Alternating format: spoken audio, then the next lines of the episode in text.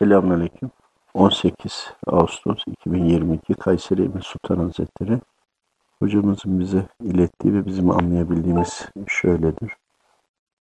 Aile çok önemlidir. İmanın temel direği ailedir. Ailenin dertlerini bilin. Aileyle bağları kesmeyin. Ailenin değerlerine göre değer verin. Ailenin içindeki düzene ayak uydurun. Ailenin kıymetlerine, kıymetlilerine kıymet ve kıymetliliğini bildirin.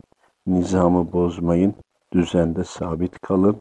Huzur için daima uyanık olun. Bu aile İslam ailesidir. İman kardeşliğidir.